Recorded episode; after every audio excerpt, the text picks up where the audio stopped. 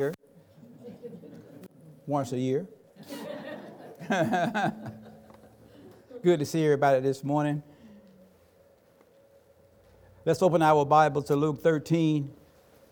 The title of this message this morning is Repent or Perish. That's a hot one. You don't hear too many people talk about repentance anymore. You don't hear too many people talk about hell and the wrath of God and the judgment of God. They say they want to preach all positive messages, but if you're going to preach the whole counsel of God, you got to preach it all. You can't pick and choose what you're going to preach. Amen. You know, hell comes up in the topic, and Jesus talked more about hell than he did heaven. But I know a lot of people that don't believe in that. They say, well, how could a loving God send a person to hell? God doesn't send anybody to hell. God has done everything he could by sending his only begotten son to die on the cross for your sins. They've been paid for in full. He's done everything he can to keep people out of hell, but people go to hell because they fail to accept the provision that God has made for them to be saved. So whose fault is it? God giving you a way of escape, just like a Noah. I'm going to get to Luke in a minute, maybe next week. I'm just talking, right? I'm just saying, when you get behind the pulpit, things just be coming, you know that things just be coming to you, man. So I'm just going to be preaching it. Whatever comes, I'm going to be more say it, because I've been in prayer about this message. And I know a lot of people personally don't preach on repentance because they're afraid they're going to offend people. Well, Jesus offended people, didn't he? There was always somebody mad at him because he told the truth. And sometimes people just don't want to hear the truth. Well, around here we preach it all. You know, I'm accountable for what I say, and I'm accountable for what I don't say. So I hope you're not offended at that. When I stand before God, he's going to say, did you preach my word, or did you try to please people? Now, I'm going to try to please the Lord, and let's let the chips fall as they may. It don't matter how many people are here or how many people are watching on Facebook. It don't matter. I'm going to say the same thing whether I'm preaching to 1,000. There were, Luke chapter 13, verse 1, there were present at that season some who told him about the Galileans whose blood Pilate had mingled with their sacrifices. And Jesus answered and said to them, you, he used the word you over and over, you suppose that these Galileans were worse sinners than all the other Galileans because they suffered these things? I tell you, no. But unless you repent, you are going to likewise perish. Of those 18 on whom the Tower of Siloam fell and killed them, do you think that they were worse sinners than all the other men who dwelt in Jerusalem? But I'm telling you, he says, he keeps telling you, unless you repent, you're going to perish. Don't be worrying about other people, what they're doing now. You ain't got to give an account for them. You got to give an account for you. Because we all must stand before the judgment seat of Christ to give an account for yourself. The world has got their eyes on people. Sometimes you get your eyes on people. People will let you down, man. Amen. People will disappoint you. But if your eyes is on Christ, he's not going to let you down. The Galileans who lived in Galilee, they were under the jurisdiction. They were not under the jurisdiction of Pilate, but of Herod. The Galileans, they were very wicked people. But see, with God, there is no big sin and there's no little sin. It's just sin, right?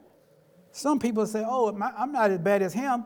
Well, you know, you might not be a liar, but you could be a fornicator or something else. Amen. There is no big sin with God and there's no little sin. God just look at it all as sin.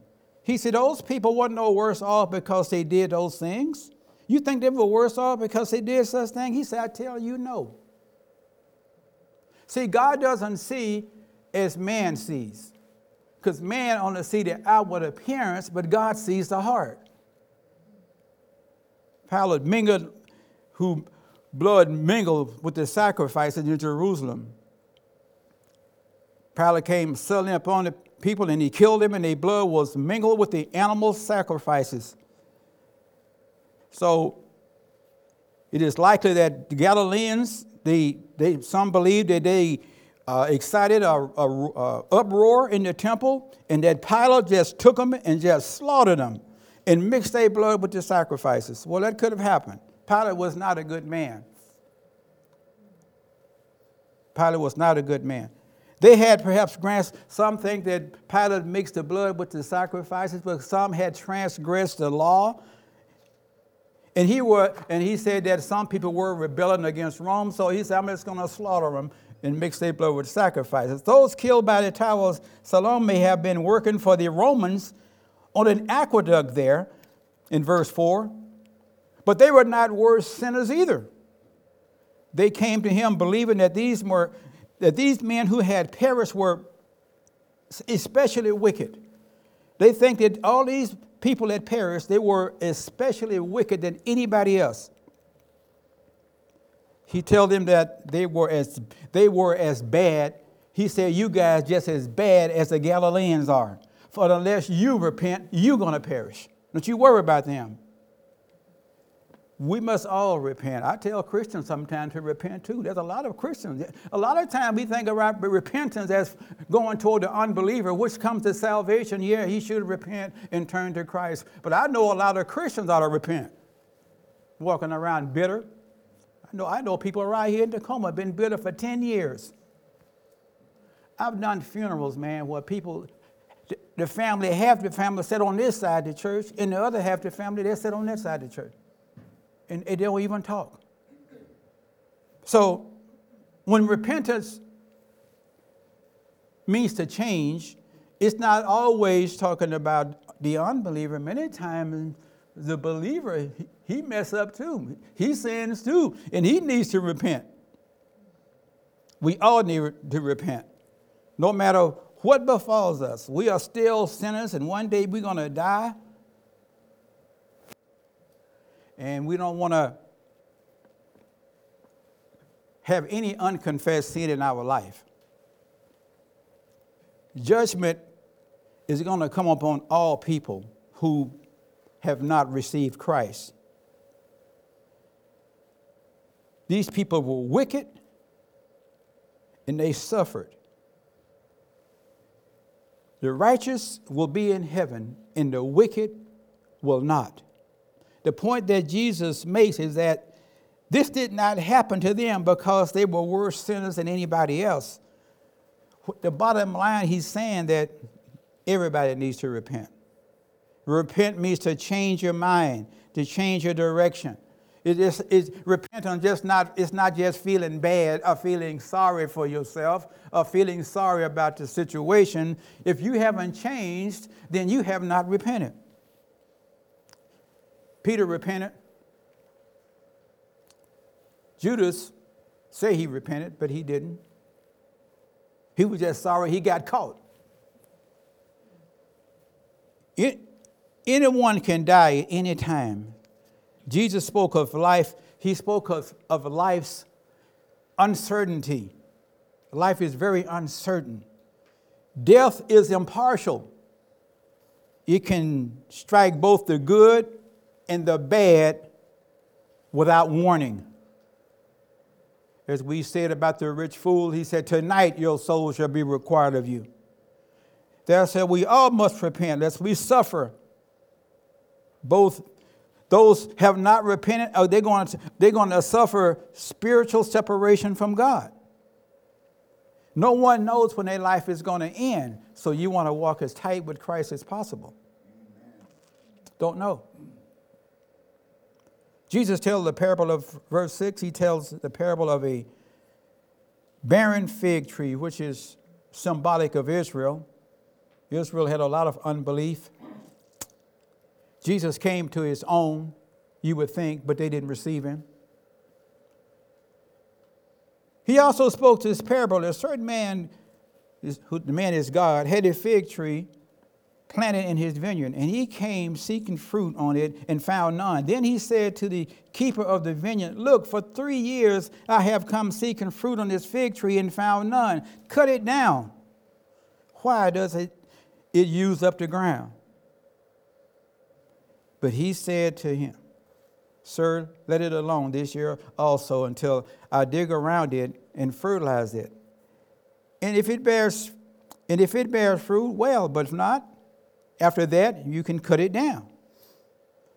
He spoke also of this parable concerning a fig tree, meaning Israel, as a visible, it were a witness to the world. The Jewish nation was like a fruitless fig tree.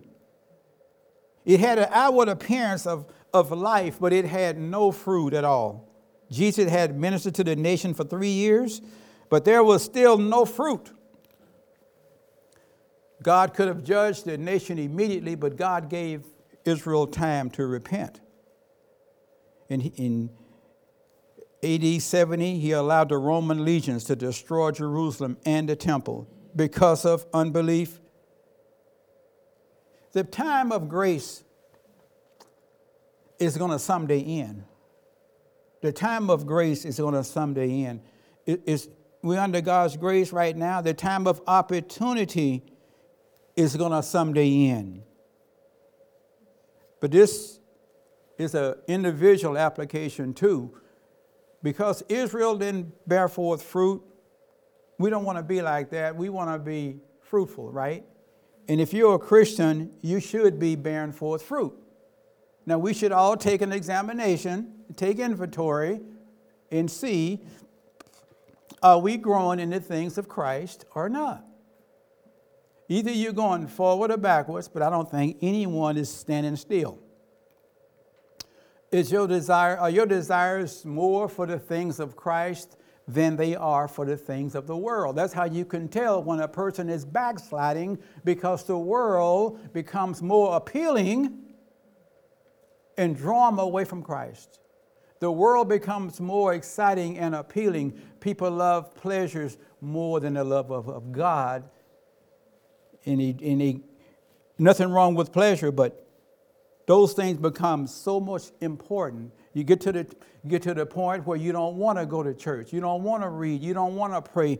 You don't want to have anything to do with God's people. And you should put the brakes on, because you are headed backwards. You're going backwards. God wants his people to bear forth fruit. Now, if you're a Christian, you're going to bear forth fruit.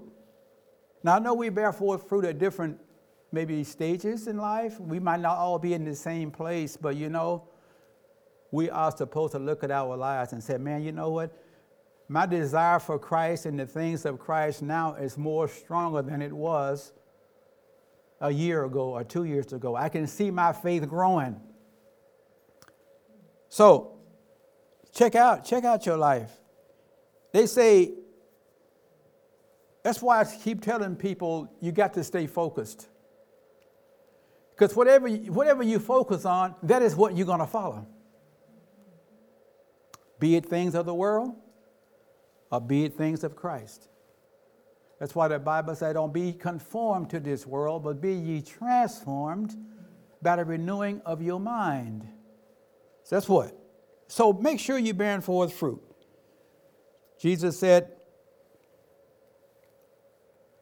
he wants us to bear forth fruit. Israel saw many miracles, but many of them didn't believe.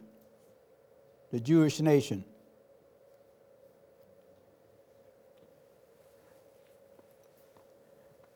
Verse 10, now he was teaching in one of the synagogues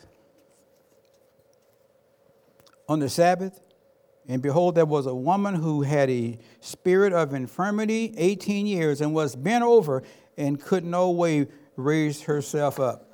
But when Jesus saw her, Jesus always looking for a need. Are you looking for a need? She's in the synagogue and nobody else paying no attention to this woman, but the Bible said Jesus saw her. And he called her to himself and said to her, woman, which is respectful. It's not like we say woman. You don't say that today. You know how we say woman. Well, you know, when you said it back in those days, it was a sign of respect. Jesus said to her, woman, you are loosed from your infirmities. And he laid his hands on her, and immediately she was made straight and glorified God.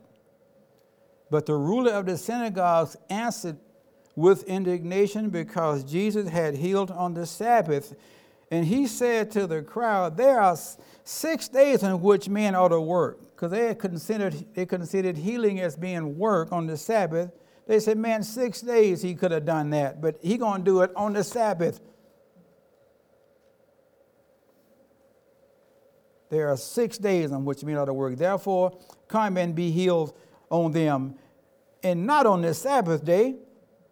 They should have rejoiced that this woman was in her infirmity for 18 years.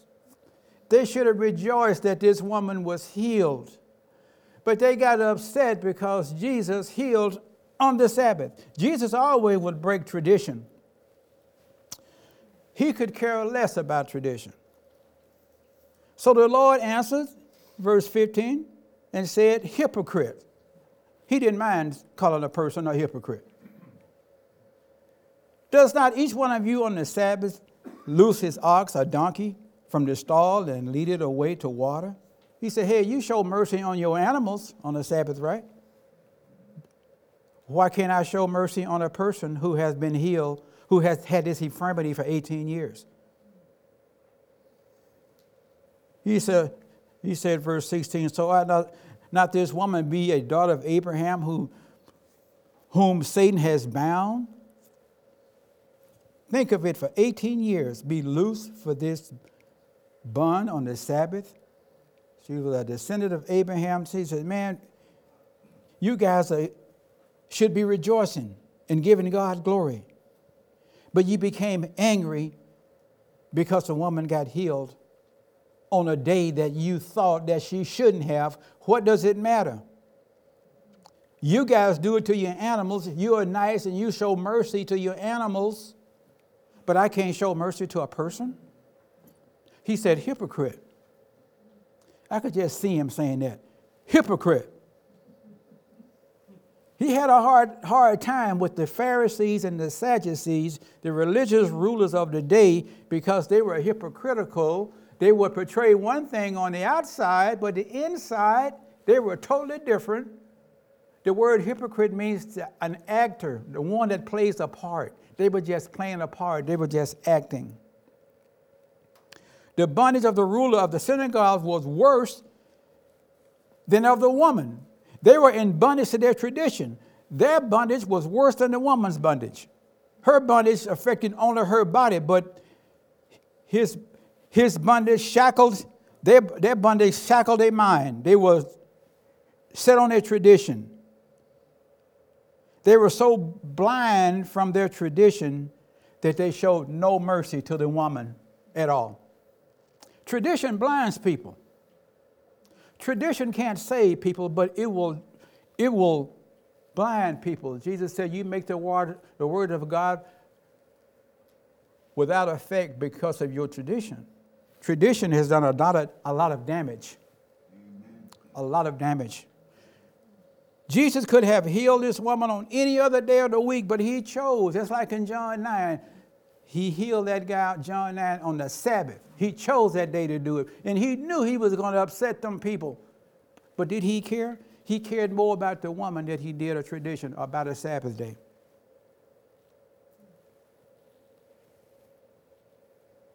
Painful years. He deliberately wanted to teach a lesson. He wanted to offend a woman, and he wanted to rebuke the people in the synagogue. Jesus reminded them that they treated the animals better than this poor woman. If God permits people to help a thirsty animal on the Sabbath day who is needy of water, and God will permit this woman to be healed on the Sabbath day. Any tradition that keeps us from God, any tradition that keeps us from God is not from God. It is easy for us to use tradition as an excuse for not caring about others. They didn't care about this woman. They just cared about their tradition. Jesus said the woman was a daughter of Abraham, referring to her spiritual condition and not her physical birth. All the Jewish women present was daughters of Abraham. He said, who Satan has bound. Not all sickness are bound by Satan. We can't blame Satan for all sickness, but some is. As with John 9, they say, well, who sinned? This man or his parents? Jesus said, neither one. This was done that the glory of God might be manifested in him. He allowed it. His adversaries were ashamed. Luke 13, 17. They were ashamed, and they should have been ashamed. The mask of hypocrisy came off. The only covering they had is taken away, and their covering is now exposed. And Jesus said, hypocrite. You condemn me for one action when you guys are doing the same thing by taking care of your animals. You're doing the same thing, so why are you condemning me? You take care of your cattle. Why are you blaming me? Any healing should glorify God. The woman was healed. She glorified the Lord. She gave thanks to Him. When God answers your prayer, you ever stop to think, to thank Him for the answered prayer? Many people don't, But if God answers your prayer, make sure that you give Him thanks for what He has done. The parable of the mustard seed, verse 18, he said, Then he said, what is the kingdom of God like? And to what I compare it? It is like a mustard seed, which a man took and put it in a garden, and it grew and became a large tree, and the birds of the air nested in its branches. In the parable of the leaven, and again he said, to what shall I liken the kingdom of God? It is like leaven, which a woman took and hid it in the measures of meal until it became all leaven. Jesus said His kingdom is like the mustard seed. It can start small. It can have a small beginning, but it can end up with tremendous growth. The reason why a Christian is able to reproduce himself in someone else. A Christian is able to reproduce himself. And that's why the gospel cannot be stopped, because I can tell someone the gospel and they can get saved, and they can tell somebody else the gospel and they can get saved, and they go tell all their friends and they get saved. So the gospel keeps growing. It starts small like a mustard seed. The greatest things can happen small, in small ways, and small things like that mustard seed. The smallest of the tiniest of the seed. But it can grow into an enormous tree. Like a spoonful of yeast that makes the bread dough. You can make the dough double size when you put the yeast in there. But the kingdom of God is going to eventually go around the world eventually. Through the internet now, the gospel is being preached in countries that never entered. A lot of people on their cell phones are watching the gospel. It's illegal to preach the gospel in certain countries, but some people on their cell phone, they are watching it and they're still getting saved. Satan cannot stop the gospel. Now, he's going to try. And I tell pastors all the time, listen, just because you're in God's will, it doesn't necessarily mean that it's going to be easy. You can expect opposition. Because Satan said he strike the shepherd, the sheep scatter. And if it's any way he can stop or discourage you, he's going to do that. He's been trying to stop me for 40 years. He would have killed me by now if he could have. But he can't. I'm not his property.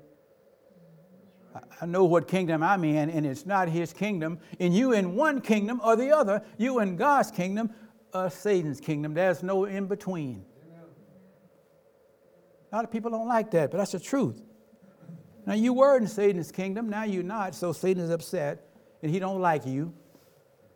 He don't like me, because once he had you in his kingdom, and now he's lost you, you in God's kingdom, now he don't like you no more. Tough. That's right, man. Something can small so small, like a little old mustard seed, can grow.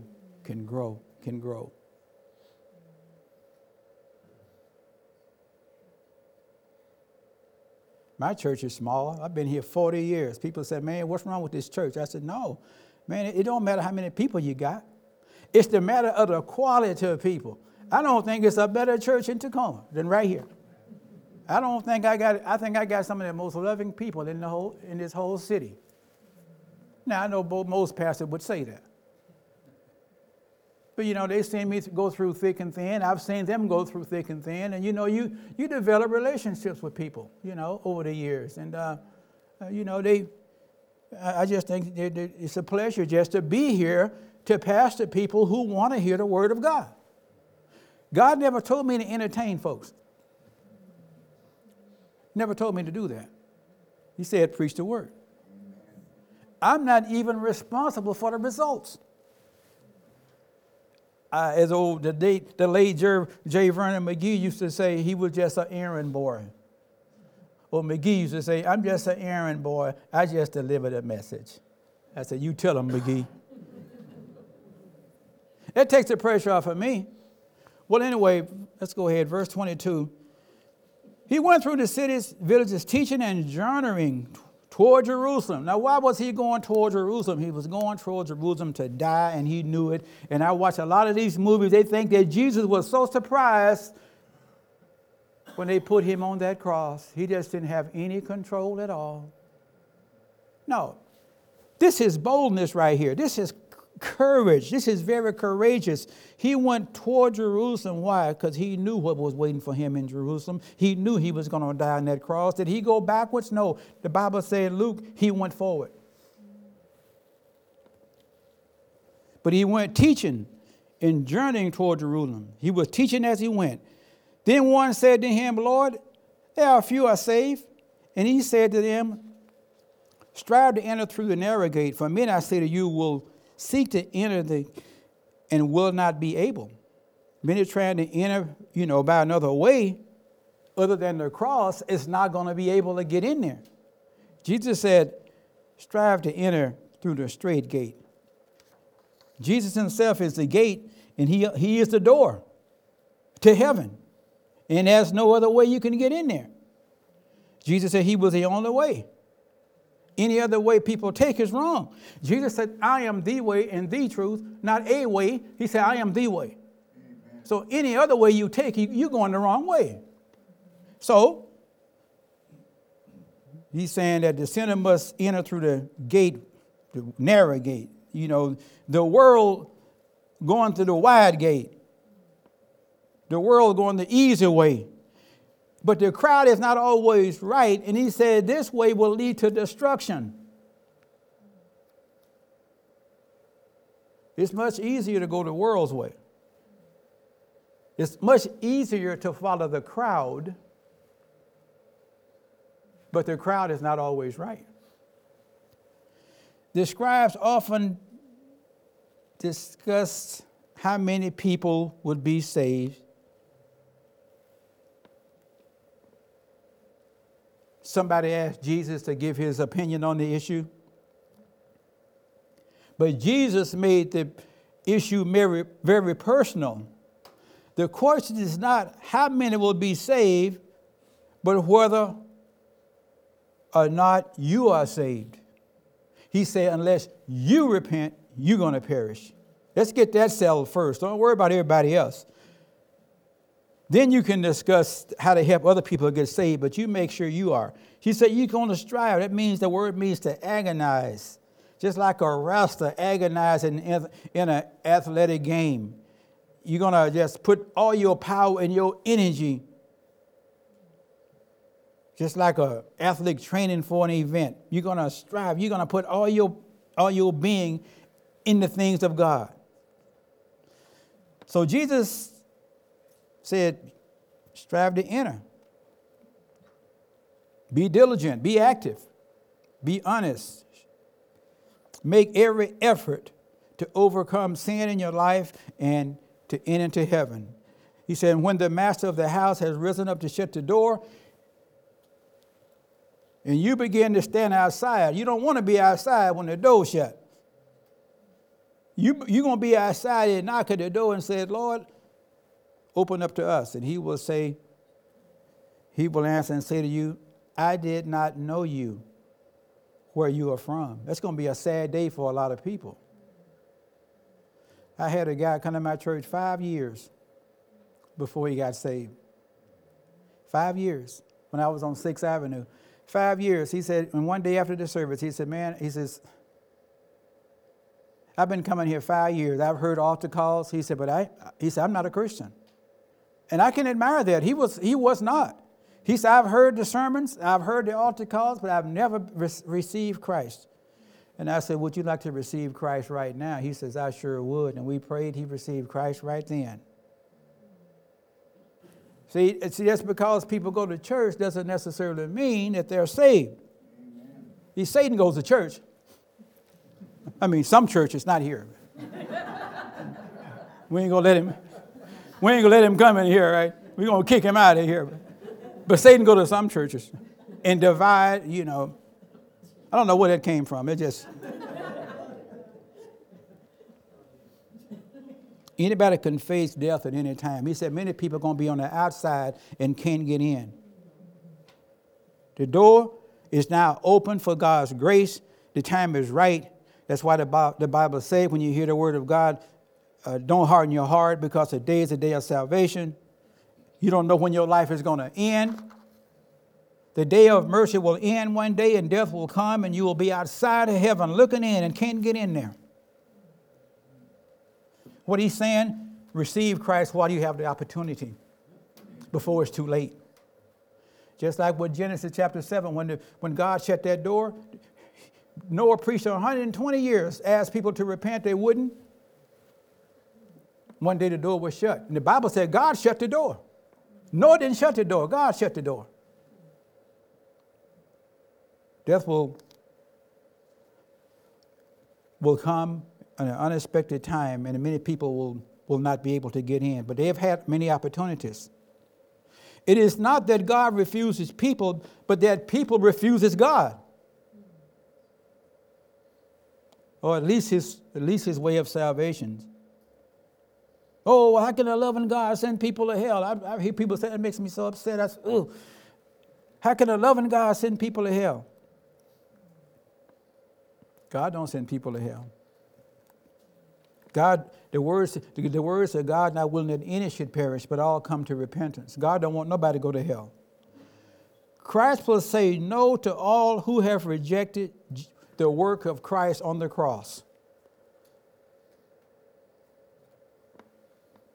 Because you're going to say, then you will begin to say, verse 26, that we ate and drank in your presence and we taught in the streets, hey man, we did good works.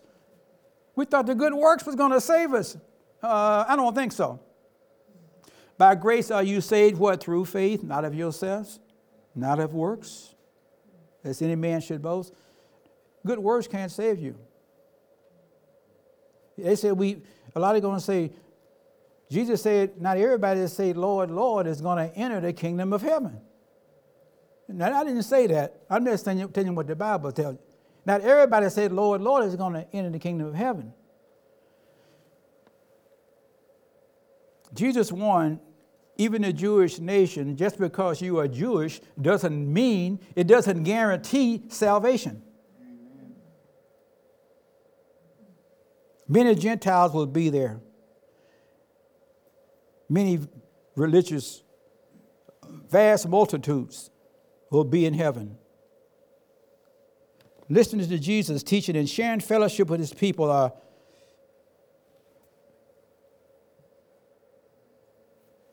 being with Him, asking Him to lead and guide your life. It is a vain thing to be in church and not be a part of the body of Christ. You can be a churchgoer and still be lost. None of these things is going to help. Those who depend on good deeds and religious activity. Hey, they say in verse 26, hey, we ate and we drank in your presence. We did good stuff. But he said in verse 27, I tell you, I don't know you. But he will say, I tell you, I did not know you, where you are from. Depart from me, all you workers of iniquity. Jesus not only is the Savior, but also he's going to be the final judge. There will be weeping and gnashing of teeth. Verse 28. When you see Abraham and Isaac and Jacob and all the prophets in the kingdom of God, and you yourself going to be thrust out. Wow. Weeping and gnashing of teeth. People who are going to be excluded from heaven. They will, he said, you will see Abraham, Isaac, and Jacob, but you and yourself, you're going to be thrown out.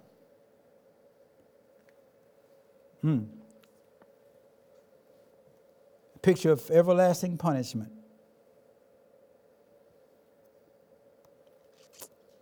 Bad place. They will come from the east and from the west and from the north and the south and sit down in the kingdom of God. In other words, there's going to be people from all over the world. Not only Jews, there's going to be Gentiles there too.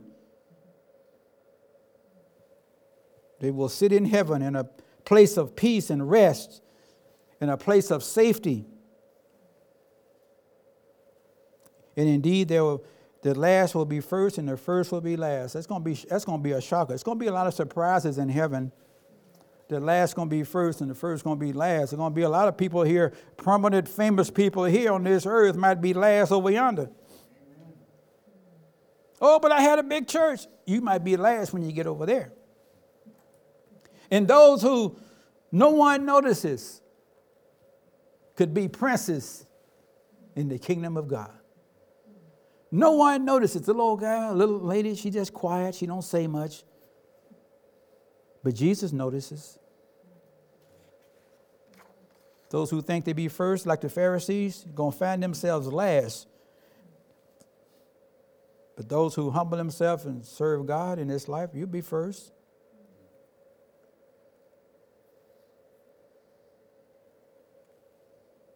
Those influential people on this earth cannot get them into the kingdom of God. It cannot get you in there.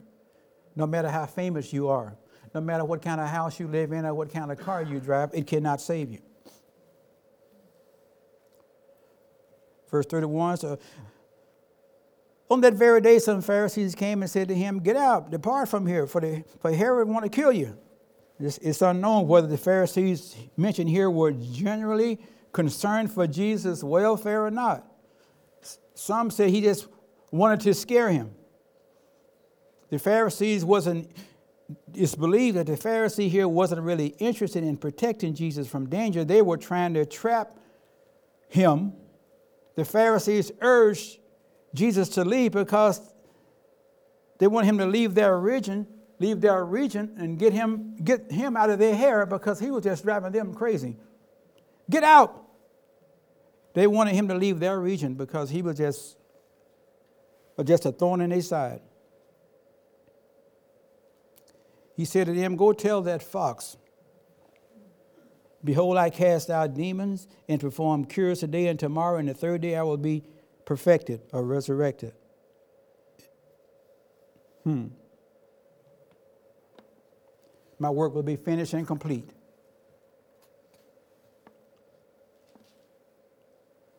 Today and tomorrow, I'm working miracles for 2 days, and the third day I will be put to death. He compared Herod to a fox. A fox is like an animal that was not held in high esteem with the Jews at all. A fox. When you call a person a fox, he gives like the character of Herod. It means that he was subtle. He's crafty. He was a very weak leader. That's what he's saying. You go tell that fox he's low in character. He's conniving. He's cunning just like a fox. He's weak. He's a very weak ruler. You go tell him. Nevertheless, I must journey today and tomorrow. Nevertheless, I must journey today, tomorrow, and the day following, for it cannot be that a prophet should perish outside Jerusalem.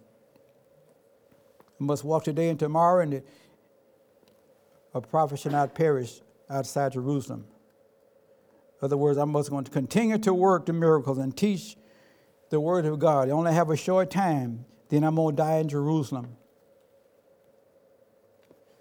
Therefore, I cannot depart. I got to go to Jerusalem. Not a hair of my head is going to fall to the ground till I get to Jerusalem. I got to go to Jerusalem, the place where a lot of prophets died in Jerusalem. I am to die. He said, I'm not alarmed about that fox over there. I'm not alarmed about his threats. I'm on a course that I'm in control of. But Jesus followed a line of prophets who were executed in Jerusalem. That's why he said in verse 34 and 35, O Jerusalem, Jerusalem, one who have killed the prophets and stoned those who are sent to her. How often I wanted to gather you, your chickens together as a hen gathers her brood under her wings, but you were not willing.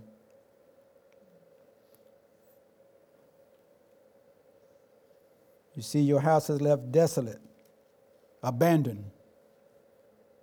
And surely I say to you, you should not see me again. You should see until the time comes when you say, blessed is he who comes in the name of the Lord. God will abandon the nation until they responded to him as a Messiah.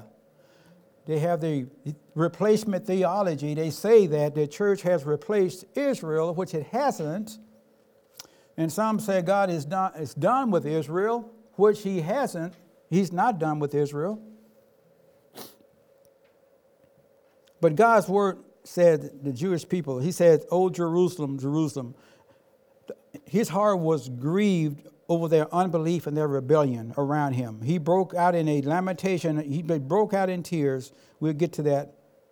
It was a sob of anguish. It wasn't an expression of anger. He said, O Jerusalem, Jerusalem. He wasn't angry at him, but it was an expression of his compassion. His heart was broken over their unbelief. He said, the hens, I would like to gather you guys like a hen does its chicks. You know, the hen would gather their chicks when they see their chicks in danger. God desired the nation to be saved. God desired the nation. Sadly, the nation was not willing to be gathered. God wanted to gather the nation, but the nation was not willing to be gathered.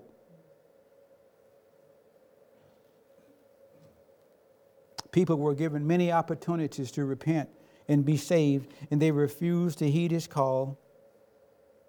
But there is a future for Israel. The time will come when they will recognize Jesus as the Messiah. They will say, blessed is he who comes in the name of the Lord. In the second coming, he's quoted in Psalm 118, verse 26. He said, they will come. They will say, one day, they're going to realize that he's the Messiah. They're going to say, blessed is he who comes in the name of the Lord. During his earthly ministry, Jesus gave opportunity for people to believe the gospel. But they preferred to go their own way. But God is so long-suffering, not willing that any should perish, but all come to repentance. Oh, the patience of God. Oh, the patience. It says, oh, Lord, just give me patience. I want it right now. The patience of God, how people are just, this world has gone crazy. Crazy. I've never seen anything like this. But God is patient, not willing that any should perish. He's waiting for that last sinner to say yes to Christ, and the rapture will happen. He will come. When that is, I don't know. But I do know that if you're here today and you have not put your faith in Christ, I'm not asking you to come to this church. I'm not asking you to join this church. I'm not preaching a church. I'm preaching Christ. If you're here today and you have not admit that you're a sinner, which we all are. The Bible said we all have sinned and fallen short of the glory of God. Amen. But the wages of sin is death. But the gift of God is eternal life through Jesus Christ our Lord. If you're here today, you have not done it. The Bible says, if you hear his word, harden not your heart, because the day is the day of salvation. Tomorrow is not promised. Save yourself from this evil generation. Don't put it off. He's patient, he's waiting, and he's been waiting for you to come. Are you here today and have not put your faith in Christ? I don't want anybody to go to heaven and say, well, that preacher never gave an altar call. I didn't know. Well, I'm telling you right now, tomorrow is not promised, and if you don't have Christ, and if something happens to you in a car accident or something, and you die, you go straight to hell. It sounds hard, but it's true. I'm trying to keep you from going there. Because hell wasn't even made for man. It was made for Satan and his angels. But people choose to go there because they don't want to do it God's way. Amen. Not God's fault. So we're going to pray. If you want Christ, I want you just to raise your hand, and we will pray with you. Let's bow in prayer. Father, we thank you for your word today, and we thank you, Lord, that we are able to come and hear. Is there anyone here today that have not put their faith in Christ? Just raise your hand. We'll pray. Don't be embarrassed. I just want to give you an opportunity.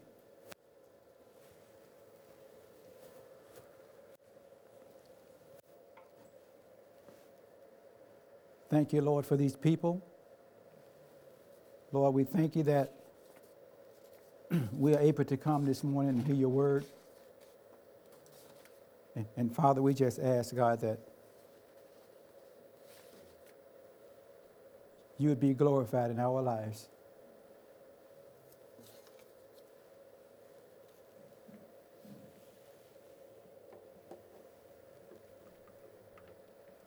We pray you'd open opportunity where we can share your love to a dying world. They don't know. They don't know how to get there. They don't know how to get to heaven. So I pray you would use each one of us so we can tell them. So we ask these things in your mighty name, Jesus Christ. And all God's people said, amen.